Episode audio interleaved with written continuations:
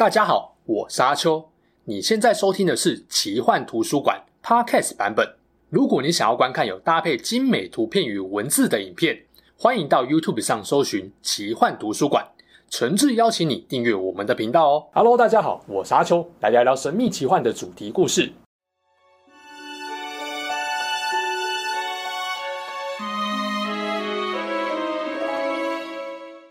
前一支影片《怪兽3》十八个重点剧情解析，目的是帮助看完电影还是对于剧情存有超多疑惑的人，去理解问题可能的合理推测与答案，帮助你提升观影体验。而这部影片会聊我自己对于《怪兽3》的主观意见与评价。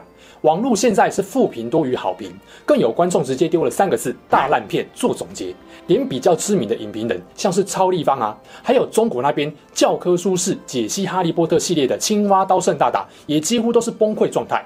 所以这部片是真的烂到底没有救了吗？我对于这部电影或这系列演到现在又有什么看法呢？就来跟大家分享一下。当然啦，影评这种东西本来就很主观，我不会认为自己有比专业写影评或更深入分析故事的专家还要厉害。出这支影片仅仅是凭着我对于哈利波特系列的热爱来讲一下我个人的主观感受喽。那也希望大家留言讨论时可以理性尊重、理直气和。怪兽三为什么被骂这么惨？开门见山的讲，这集最被诟病的地方有三大点：一、人物行为的动机模糊或不合理；二、剧情的逻辑太容易被挑毛病；三、前两部埋下的伏笔没有在这集开花结果，甚至还有完全消失的。为什么会造成这些状况呢？是罗琳写故事能力变弱了吗？我很不想苛责罗琳，但有一件事情要先让大家知道，那就是怪兽系列前两集编剧就是 J.K. 罗琳一个。但第三集，华纳又拉了另外一个编剧来帮忙，我不知道是不是提油桶来救火的。可以肯定的是，华纳高层都拉人来一起编剧了，罗琳就不可能百分之百完全按照他想写的剧本来走，除非另外一个编剧跟剧中奎尼一样，只是来读罗琳的心，来监视罗琳的。不要瞎掰好吗？华纳会拉另外一个编剧来加入，主要原因就是他们想要挽救怪兽系列逐步下滑的票房，他们想要更完善整个剧本。他们听到了第二集饱受批评的问题，想要试图改善这个问题。那问题前两集的编剧是谁？罗琳本人。所以大概只能解读成华纳认为罗琳不太会编剧。你会说，哎，罗琳可是写了红遍全世界的《哈利波特》七部曲，什么叫做他不会编剧？大家要知道一件事，很会写小说不代表很会编剧。因为编剧要在有限时间内将人物、剧情的前因后果、铺陈与伏笔解答这些要素都考虑进去，进而调整某些对话，甚至是删减或改动某些剧情。这个问题最核心的关键不是逻辑，而是时间。逻辑当然相当重要，但鱼与熊掌不可兼得。真的要兼得两者，你的故事很可能就会变得异常简单无脑。嗯，好像发现问题所在了。怪兽三就是这样。他们确实想要在有限时间内让大家看懂这集的主线故事在演什么。老葛想用合法手段成为巫师世界领袖，发动对麻瓜的战争，而被血盟限制不能反抗魔王的老邓，为了阻止他，召集了一组他觉得能够信任的成员来帮他。但是在庞大的魔法世界观与罗琳前面铺陈太多伏笔的情况下，势必只能把主线以外的东西省略简化，弄到最后就变成了人物形象既不够鲜明，做事的动机跟逻辑也不够合理。坦白说，我并没有对怪兽系列抱着太大的期待在看。诶，别误会，不是因为我早就知道这是烂片，或是因为我心已死，而是我本来就知道这系列电影有很大的局限在。例如一个主要谜团，邓妹当初是怎么死的，整个流程细节怎么样？你回去看本传小说，老邓最后在王石之车站跟哈利讲的那些话，很明显就是他到死都还无法确定三个人之中是谁误杀了妹妹。这代表罗琳当初设定就是一场谜。既然是谜，你怎么会觉得怪兽三就会揭晓真正答案，然后反过来让观众打脸老迈的邓不利多？呵呵，我们早就知道了，就你一个号称巫师世界最睿智的大神不知道。拉回来，我刚刚说这个系列电影本身就有个重要局限，就是这系列没有完整的小说打底，并不是说没有小说当剧情支撑的电影都会失败。但基本上，一个世界观架构庞大的奇幻故事要受欢迎，被多数人赞赏，几乎都是要靠小说。小说才能有足够的时间篇幅，把人物互动跟主线支线剧情的脉络与细节补充完整。哈利波特受到全世界的喜爱，电影当然功不可没。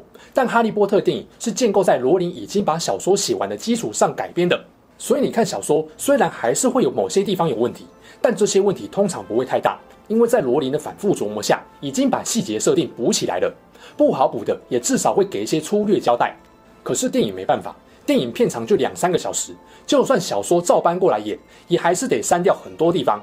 这也是《哈利波特》后面几集电影被小说迷骂的原因，很多地方被删减或改动了。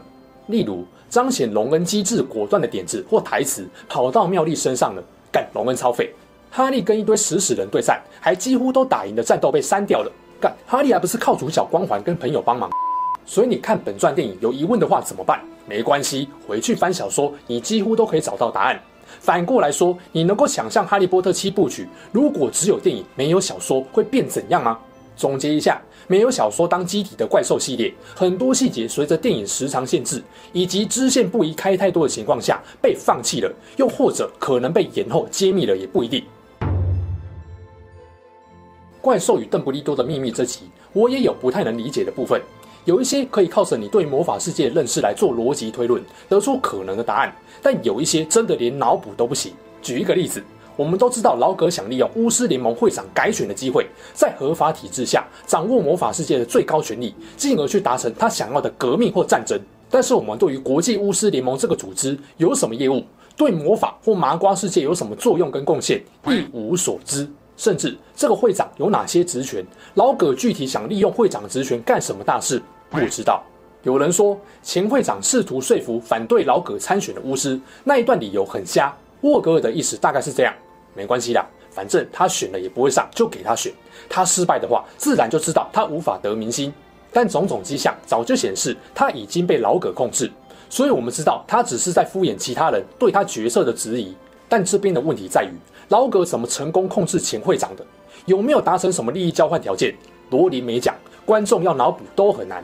这部分如果有先做铺陈跟介绍，说不定我们还能够从老葛说服前会长的互动中，更明白老葛掌握并利用人心的技巧有多么娴熟。这明明是凸显他复杂心计跟魅力的一个好机会，但罗琳却放弃了这个机会。就算觉得讲这些太拖沓，不想讲，那麒麟泽民主前三位候选人的政见发表会，也可以让我们听听看，当时候不同地区的巫师领导人各自关注的问题焦点是什么，对于未来又有什么展望跟想法吧。可惜啊，这边直接被名正言顺跳过。关于老葛的行动，也有不少人呛，老葛的战力这么强，魅力跟说服力都点满了，直接发动战争也可以吧？但为什么不这样演？很明显，罗琳要做一个区隔。葛林戴华德不是汤姆瑞斗，OK？可是你总得告诉我，葛林戴华德内心更深谋远虑、计划更周全的想法吧？可惜也没有。接下来简单提一下本集人物，我对他们的感想也是一样，细节交代太少，人物之间的私下互动跟情绪渲染不足。唯一比较足的，我觉得就是最后面老邓看奎妮婚礼那边。如果你没看过前两部，这个缺点会更被放大。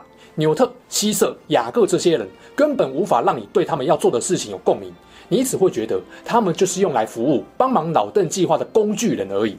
纽特，工具人之王，之前可以跟女友蒂娜互动，这集蒂娜升职太忙了无法加入，就变得超没有存在感了。蒂娜戏份超少的真正原因是什么？我不知道。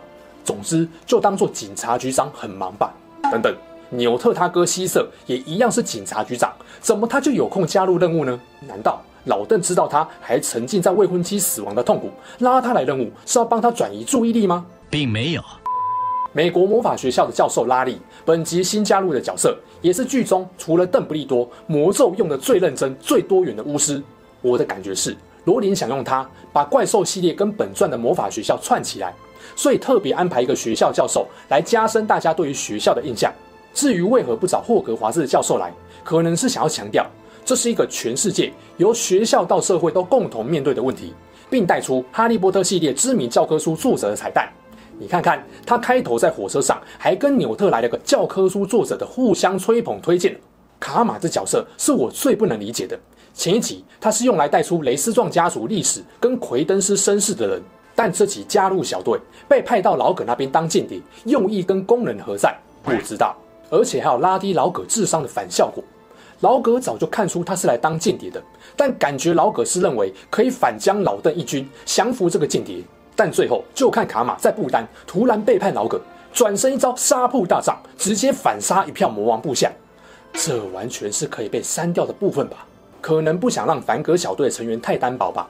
但如果说你都能够把卡玛从第二集拉到第三集，配戏份给他了，那怎么不直接连纳吉尼一起拉过来呢？或直接纳吉尼取代卡玛，我觉得还更好。这部分是我最无言的地方。奎登斯也是我很不满意的地方。虽然可以理解他自己所作所为的动机，但作为一个前两集剧情推进几乎都环绕在他身上的核心人物，第三集的处理也太过草率了。突然就被老葛派去杀老邓了。前两集让人觉得老葛是真的把杀老邓的希望放在他身上，用尽全力在招募他。诶，这集却变成派你去也打不赢，但打输没关系，我看中的是你的忠诚。等等啊，老葛，你的逻辑跟自信是从哪里来的？另外，奎登斯去杀老邓时，应该不知道抛弃他的人是谁，他应该以为是老邓，结果不是。其实罗琳这边应该要交代，老葛后来又洗了奎登斯什么，导致他对于邓家的怨恨深信不疑。至于为什么他很容易被说服，我上一支影片有给出我的解答。奎登斯本来就只是因为利害关系暂时一致才加入老葛，但是更详细的细节，罗琳没有让我们知道，包含他为何能够跟邓弟在镜子对话。奎登斯这时候是否已经知道用镜子跟他对话的是他老爸，而且这个人不是老邓呢？至于老葛跟老邓的问题，我就不多讲了，很多人已经讲过。老葛的问题不是换角。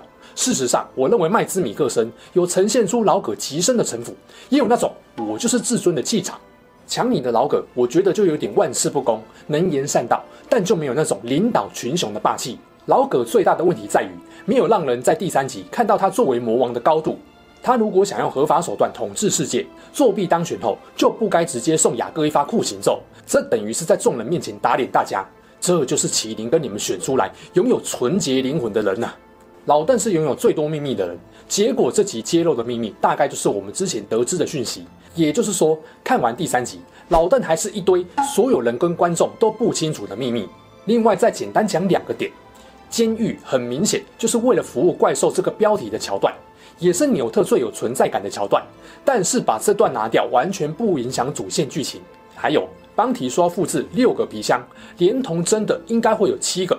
结果啊，万应室那一幕只拿出五个皮箱，这个数量上的问题是怎么回事？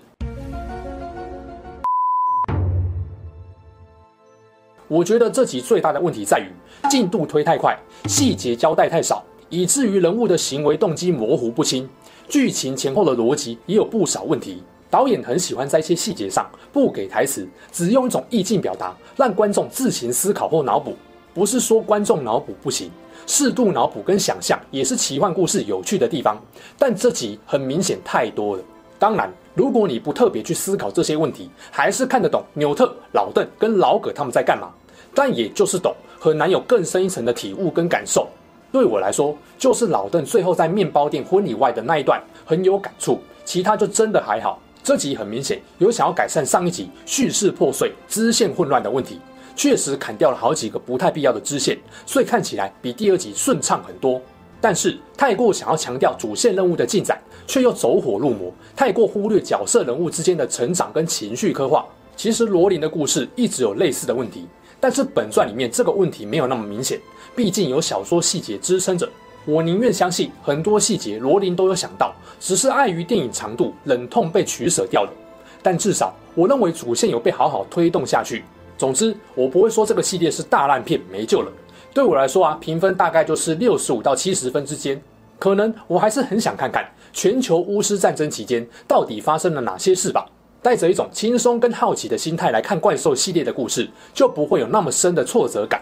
剧情上虽然可惜，但演员的演技绝对是没话说的。特效跟配乐也确实精彩，有保持魔法世界让人惊喜的感觉。我还是很喜欢这个魔法世界。最后，真心希望未来罗琳能够把这系列的小说补完。我是阿秋，谢谢你收看我的影片，我们下次影片再见喽。